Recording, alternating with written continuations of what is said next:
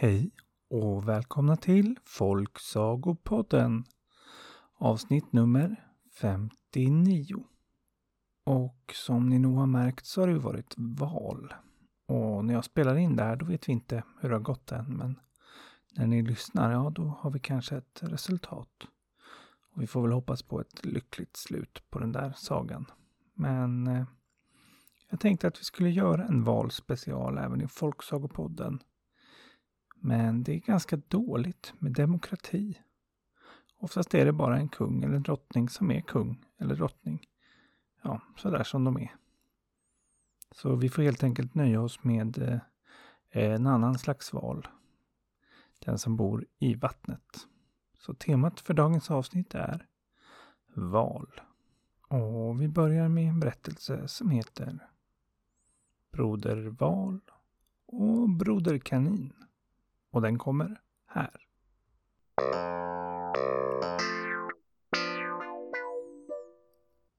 Det var en gång när Broder Kanin var ute och gick längs stranden som han fick syn på Broder Val och bestämde sig för att spela honom ett spratt. Så han ropade Öh! Broder Val! Jag slår vad om att jag är starkare än du. Då skrattade Broder Val bara. Skulle du vara starkare än mig? Det tror jag inte. Okej, okay. ska vi tävla då? Vanlig helig dragkamp. Ska vi slå vad? 2000 spänn, sa Broder Kanin. Och Broder Val bara skrattade. Det känns inte schysst att ta så lätta pengar från dig.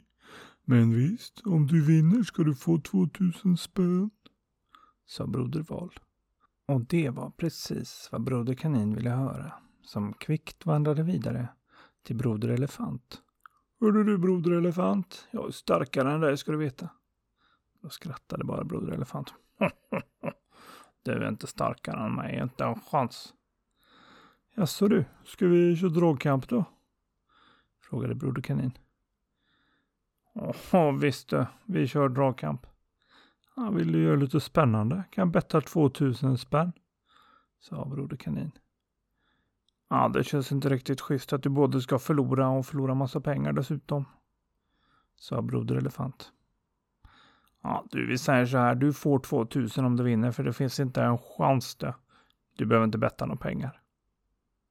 Och när det var dags för dragkampen hade Broder Kanin skaffat sig ett långt, långt rep som han gav till Broder Elefant och sa ja, jag kommer vara i andra ändan där borta så du Du kommer inte se mig men du kommer känna jag rycker satans hårt hörru.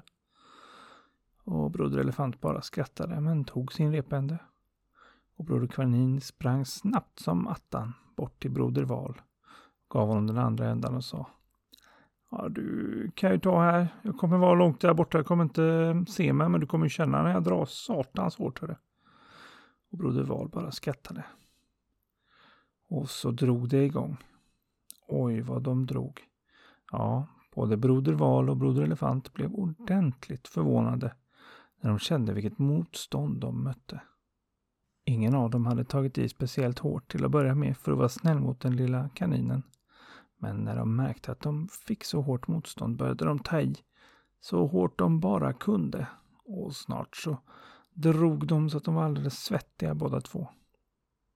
Och mittemellan där satt Broder Kanin gömd och skrattade läppen av sig åt hur de fick kämpa båda två.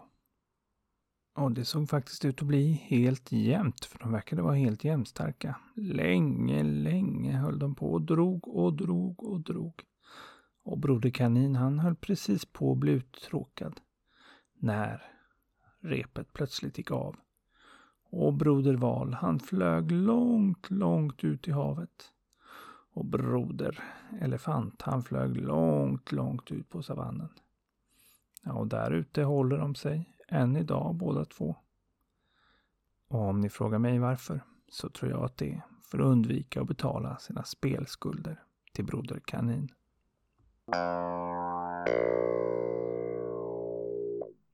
Ja, vilken lurig en. Men ganska smart kanin måste jag säga. Och ganska dum val och elefant som inte kollade efter vem det var i andra änden av repet. Nåväl, vi ska hoppa vidare till en saga som kanske mer är en sägen. Alltså en saga med en viss bit sanning i som är bunden till en speciell plats eller person eller så. Den här kommer från Island och heter Valen med den röda mössan.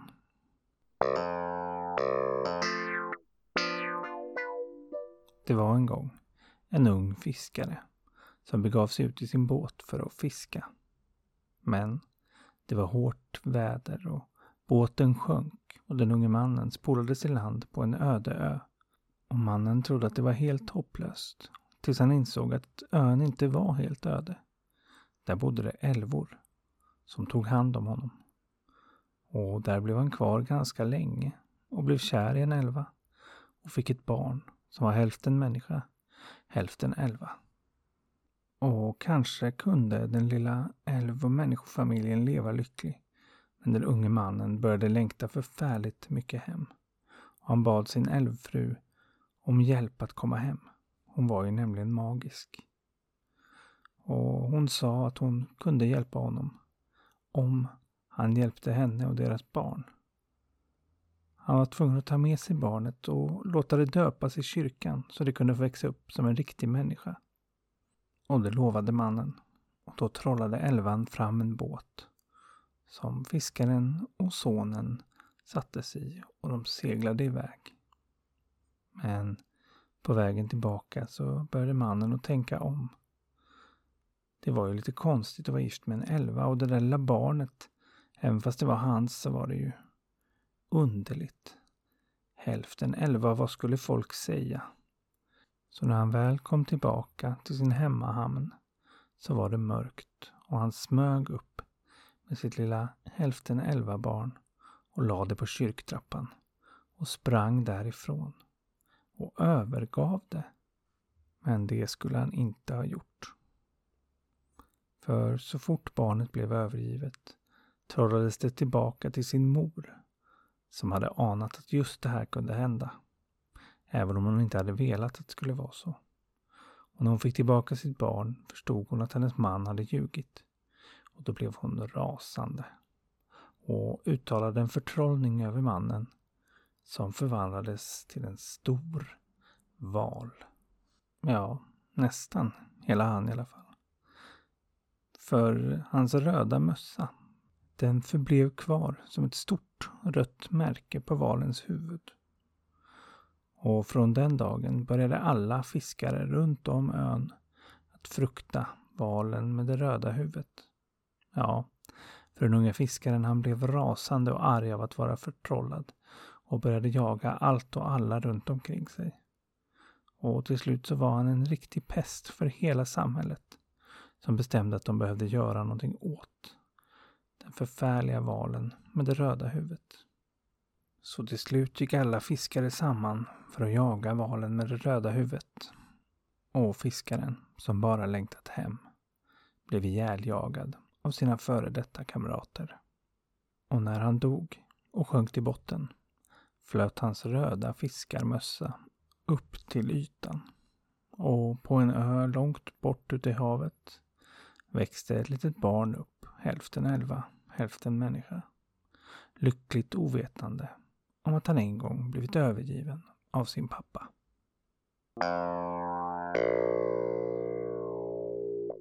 Ja, här hade vi ändå en val som gjorde ganska många dåliga val. Ja, fattar ni? Val, val. Inte det, nej. Då går vi vidare. Och nu kanske ni tänker att det är dåligt att vara en val. Man blir lurad av en kanin eller man blir dödad och arg. Men det behöver inte alltid vara dåligt. Lyssna bara på nästa berättelse. Kristallkulan som kommer här.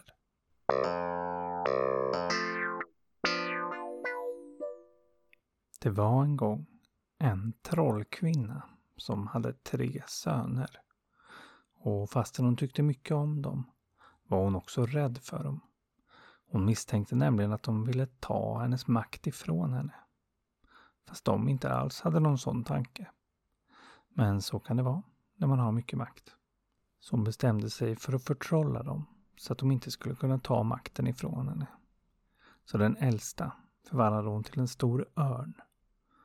Och mellanbrodern förvandlade hon till en val.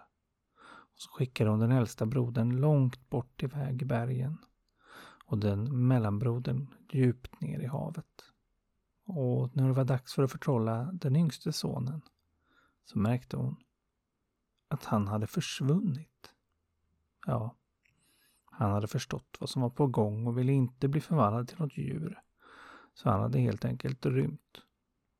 Och först tänkte han att han skulle rymma för att rädda sina bröder. Men eh, som det kan vara när man är ung och ger sig ut på vägarna så börjar man få höra rykten om det ena och det andra. Och snart fick han höra ryktet om kungens vackra dotter som var förtrollad och fångad i den gyllene solens slott. Och då glömde han sina bröder, i alla fall tillfälligt, och begav sig bort mot slottet. Men på vägen ditåt fick han också höra om de 23 personer som försökt att befria prinsessan innan, som alla dött. Och visst borde han ha blivit orolig. Men han fick också höra mer berättelser om hur snygg den där prinsessan var. Och det lockade den yngre brodern. Så han fortsatte mot slottet och tog sig in. Men när han fick syn på prinsessan kände han sig lurad. Hon var nämligen hiskligt ful. Rynkig och grå och inget hår och alldeles, alldeles, ja, ful faktiskt. Men han var ju ändå väluppfostrad. Så han stannade och pratade med henne lite. Nu när han ändå hade brutit sig in i slottet där hon satt fången. Och tur var kanske det.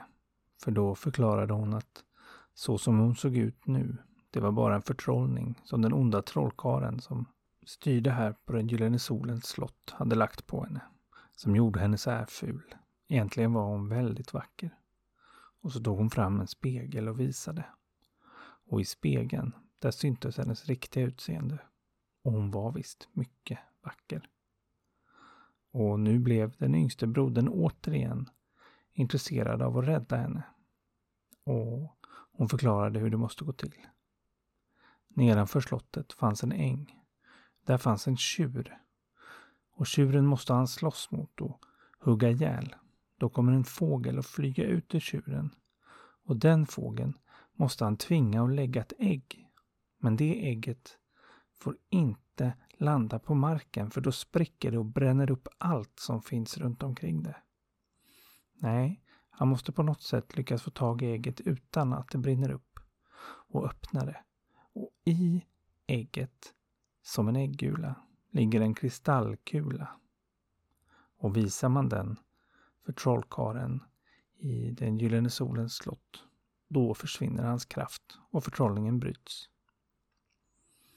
Och den yngste sonen han sa att det var inga problem, det ska han fixa. Även fast han inte riktigt visste hur han skulle göra. Men så begav han sig ner på ängen och där var mycket riktigt en tjur. Och den kastade sig mot pojken som fick upp sitt svärd och efter en del springande och brottande och aktande lyckades han hugga ihjäl tjuren. Och ur tjurens mage kom en fågel flygande. Och den var gul och orange och röd, nästan som eld och den flög snabbt upp.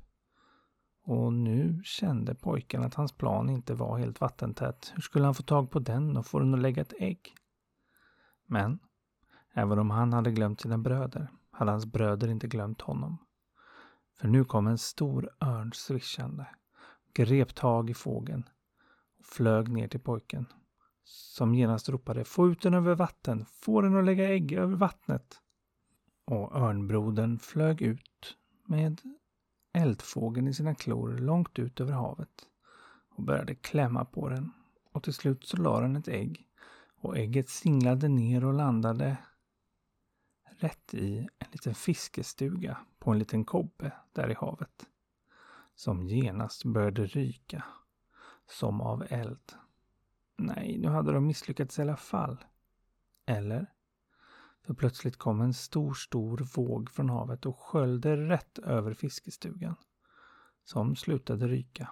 och ut trillade ägget som hade spruckit av värmen och landade på, just det, valbroderns huvud som snabbt simmar in till stranden och räckte över ägget till sin lillebror. Som öppnade det och tog ut kristallkulan. Så skyndade han sig upp till slottet och visade den för trollkaren som genast förlorade all sin kraft. Och när han gjorde det så bröts förtrollningen och flickan blev så där vacker. Och samtidigt så bröts förtrollningen även för bröderna. Ja, det kanske blir så när mäktiga trollkarlar blir besegrade och förtrollade i närheten. För de blev sig själva igen. Och ni kan ju tänka er vad som hände sen. Det blev bröllop såklart. Mellan den yngste brodern och flickan. Och om brödernas mamma blev bjuden på bröllopet, ja, det måste vara en annan saga.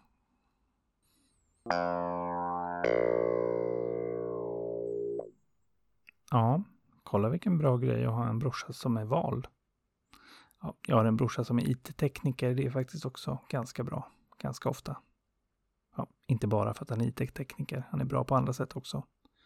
Men nu hoppar vi vidare bland våra valar. Och nästa val, ja, han har av någon anledning en båt. Här kommer valens kanot.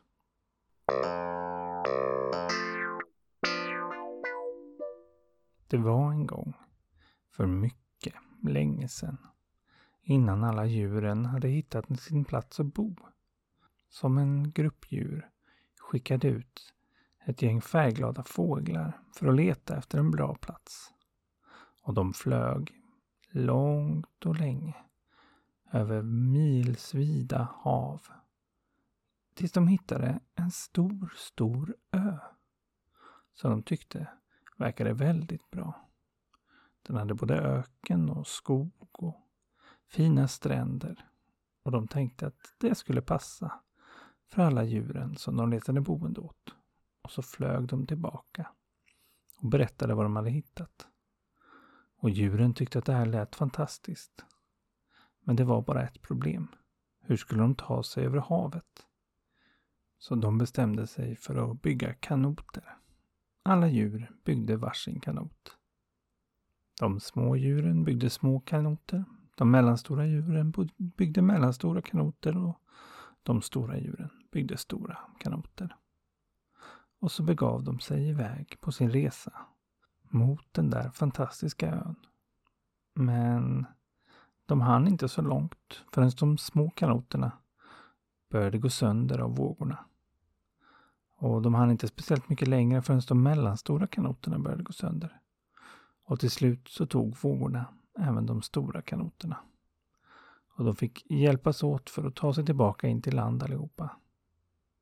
Men när de väl var i land märkte de att det var en kanot som fortfarande var hel.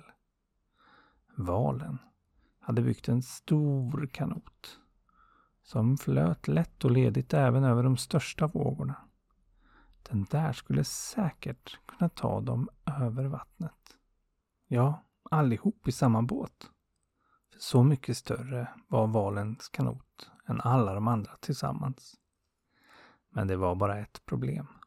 Valen, han var ju så grinig och brukade inte vilja dela med sig. Så ingen vågade ens fråga om de fick låna båten. Tills till slut Sjöstjärnan bestämde sig för att våga och gick fram till valen och sa Du, jag har tänkt på en sak. Då grymtade bara valen och Sjöstjärnan förstod att det skulle bli ett nej vad de än frågade efter. Men då tittade hon upp på valens huvud och fick se en massa löss som höll på att bita och springa runt på valen. Jo, jag har tänkt på de där lössen. Är de inte jobbiga? Jag kan hjälpa dig att ta bort dem om du vill. Och då såg valen faktiskt inte riktigt så där tjurig ut som han brukade. Utan sa att ja, det vill han gärna ha hjälp med. Så sjöstjärnan började plocka bort lössen. Och valen han tyckte det var riktigt behagligt att bli av med de där kliande lössen. Och bli lite ompysslad så han gäspade och la sig lite skönare till rätta där på stranden och till slut så somnade han faktiskt. Och då skyndade sig alla djuren och tar den stora kanoten, skjuta ut den i vattnet och så började de ro det fortaste de bara kunde åt det hållet som fåglarna visade. Och den stora kanoten den gled så fint även över de största vågorna. Men borta på stranden som de lämnat så började valen plötsligt att vakna till. Han tyckte det var konstigt att stranden var alldeles tom. När han såg sig omkring så förstod han plötsligt att hans kanot var borta. Och han blev rasande och kastade sig i vattnet och började simma så fort han bara kunde. Och snart var han riktigt nära kanoten. Men kanoten var också riktigt nära stranden på den här nya ön. Och det var väl tur. Så när valen kastade sig mot dem så kom det som en stor våg framför honom som skvalpade dem den sista biten. Och där sköljdes de i land och kanoten också och den gick i tusen bitar. Och valen, den blev kvar där ute i vattnet. Och på land så hittade djuren fantastiska ställen att bo på. Ja, det var ganska fantastiska djur också. Känguru, koala och krokodiler och... Ja, nu förstår ni kanske att landet de kommit till, det var Australien. Och där, där bor de än idag.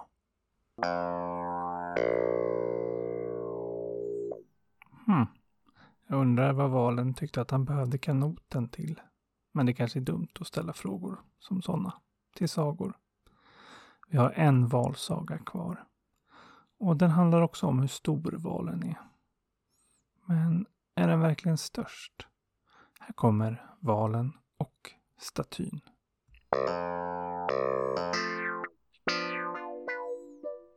Det var en gång en kejsare som var väldigt framgångsrik. Han hade vunnit många krig och hade ett stort rike. Och för att fira det lät han bygga en staty. Och för att visa att han var den största kejsaren skulle det också vara den största statyn.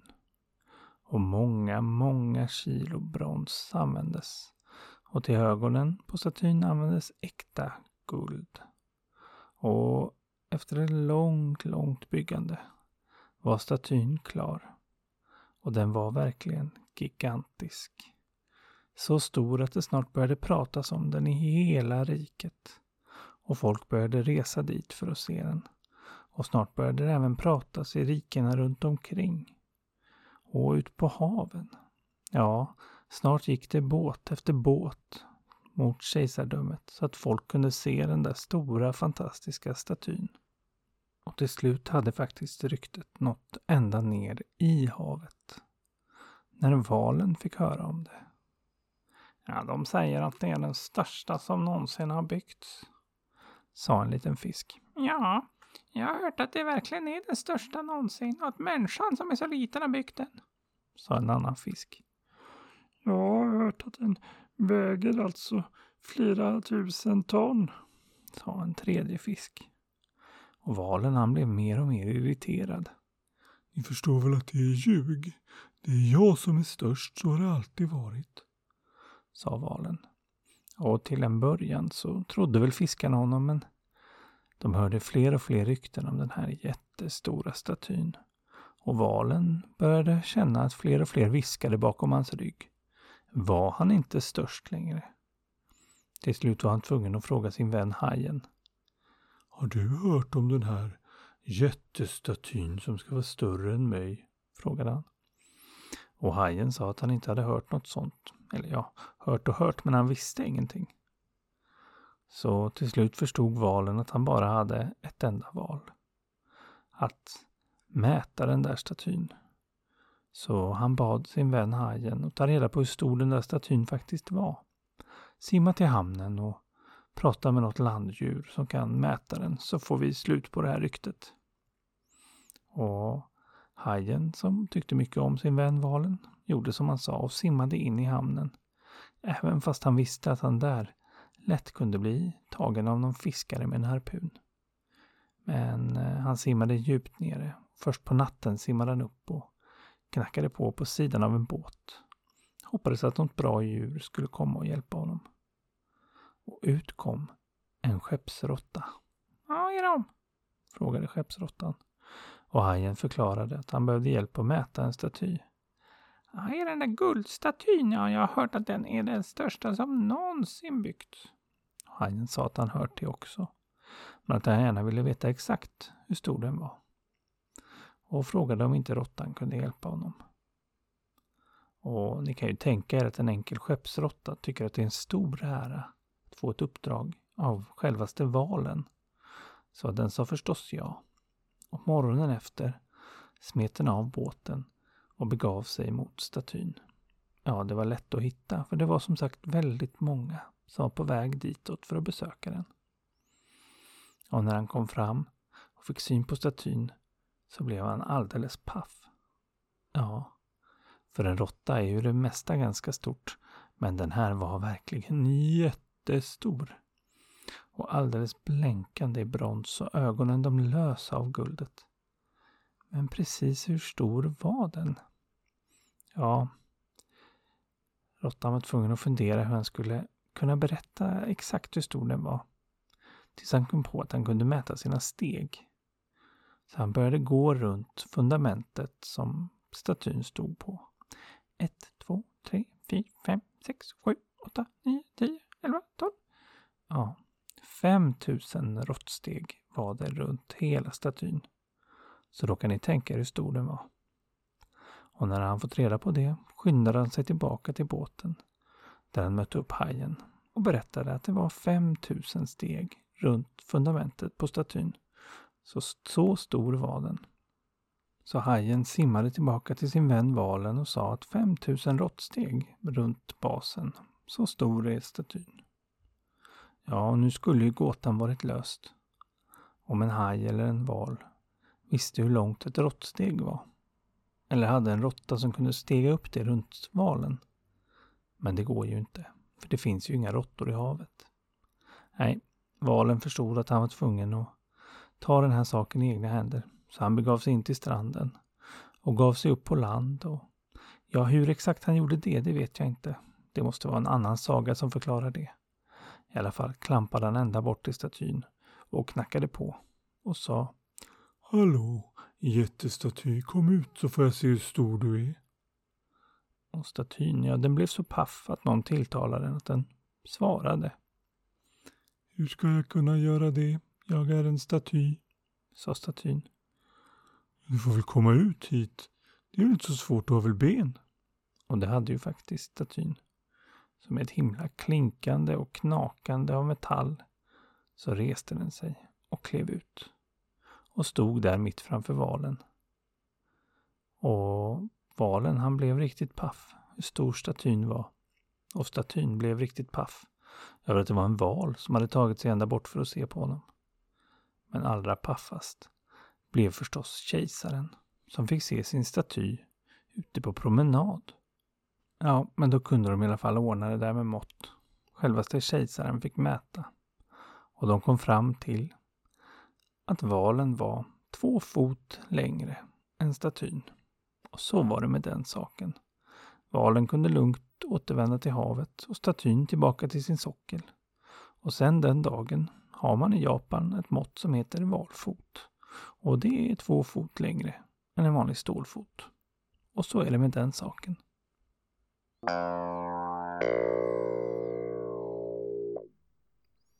Ja, så kan det vara när man ska mäta val. Det förstod alla som såg på valvakan. Ja, som jag sitter och sneglar på här med ett öga. Så nu får det faktiskt vara slut på veckans avsnitt. Vi hörs igen om en vecka. Och tills dess vill jag säga tack till Elin, Anna, Viktor och MC Snack. Ja, och till er som har lyssnat. Ni passar väl på och tipsar era kompisar och mormödrar och mammor och pappor och farmödrar och kusiner och ja, folk ni går på träning med och vilka ni nu har om att lyssna på Folksagopodden och följa den på Instagram och Facebook. Hörni, till nästa gång då. Lev lyckliga i alla era dagar.